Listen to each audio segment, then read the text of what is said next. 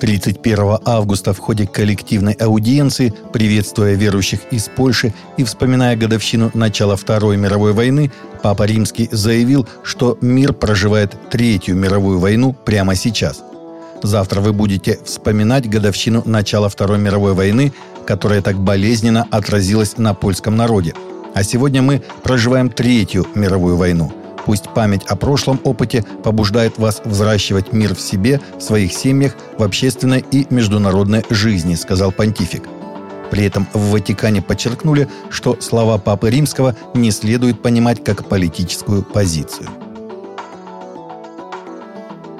Присутствие христиан – это фактор примирения на Ближнем Востоке, заявил архиепископ лондонский Ангелос, принадлежащий Коптской церкви – Миссия церкви – примирять и быть средством примирения. Мы видим это наяву и сегодня в Ираке, Сирии, Ливии, Израиле, Палестине, Египте, Армении.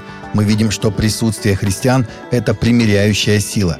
Мы видим, что их общество, страдающие день ото дня, ищут и находят в Боге распятом и воскресшем источник силы и надежды, сказал он на пленарном заседании Ассамблеи Всемирного Совета Церквей.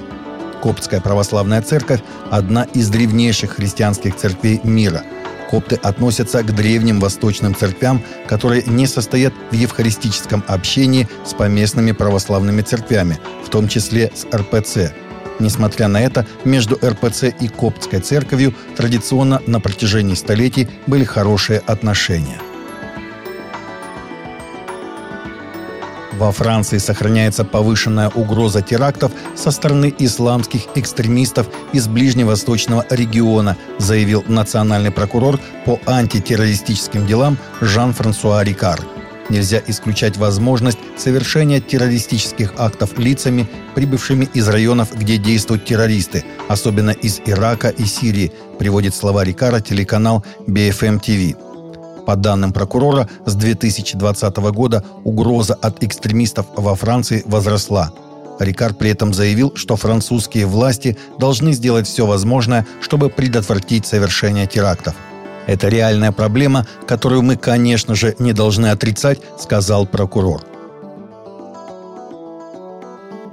Столичные полицейские задержали пятерых жителей Краснодара, подозреваемых в мошенничестве под видом оказания паранормальных услуг, сообщила официальный представитель МВД России Ирина Волк.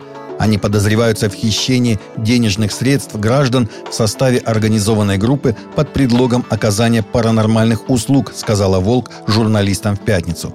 По ее словам, полицией установлено, что в 2017 году фигуранты создали в одной из социальных сетей несколько аккаунтов, в которых активно рекламировали себя как магов и гадалок. Они предлагали такие услуги, как предсказание, снятие порчи из глаза, любовный приворот и привлечение денег. При этом все действия происходили дистанционно, по телефону или через соцсети, сказала представитель МВД. 83-летняя монахиня из Луизианы была найдена невредимой после того, как ее похитили в Буркина-Фасо вооруженные люди в начале этого года. Сестра Сьюлин Теннисон из Марионитов Святого Креста была похищена вооруженными радикалами 4 апреля. По данным BBC, Теннисон забрали из местного прихода посреди ночи, оставив ее очки, обувь и лекарства от давления – Монахиня, несмотря на почтенный возраст, занималась миссионерской деятельностью. Пока не ясно, кто мог похитить монахиню, но в регионе действует несколько групп боевиков, связанных с Аль-Каидой и Исламским государством. Обе запрещены в РФ. Церковь Марионитов Святого Креста благодарит Бога за спасение миссионерки. Организация христианского медиаслужения АРР ТВ, которая организовала более 100 медиамиссий по всему миру, начала новый проект в Финляндии. Этой осенью по всей стране будет проведена первая кампания под названием «It was found».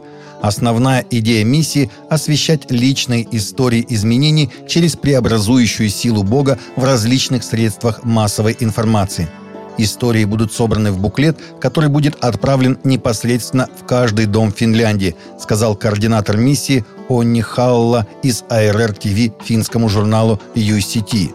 В дополнение к книге сообщения евангелизационной кампании будут появляться в уличной рекламе, а также будут услышаны и показаны по радио и телеканалам. В мероприятии задействовано около 360 местных церквей. Таковы наши новости на сегодня. Новости взяты из открытых источников. Всегда молитесь о полученной информации и молитесь о мире в сердцах. Также смотрите и слушайте наши прямые эфиры с 8 утра по Москве или в записи на канале YouTube.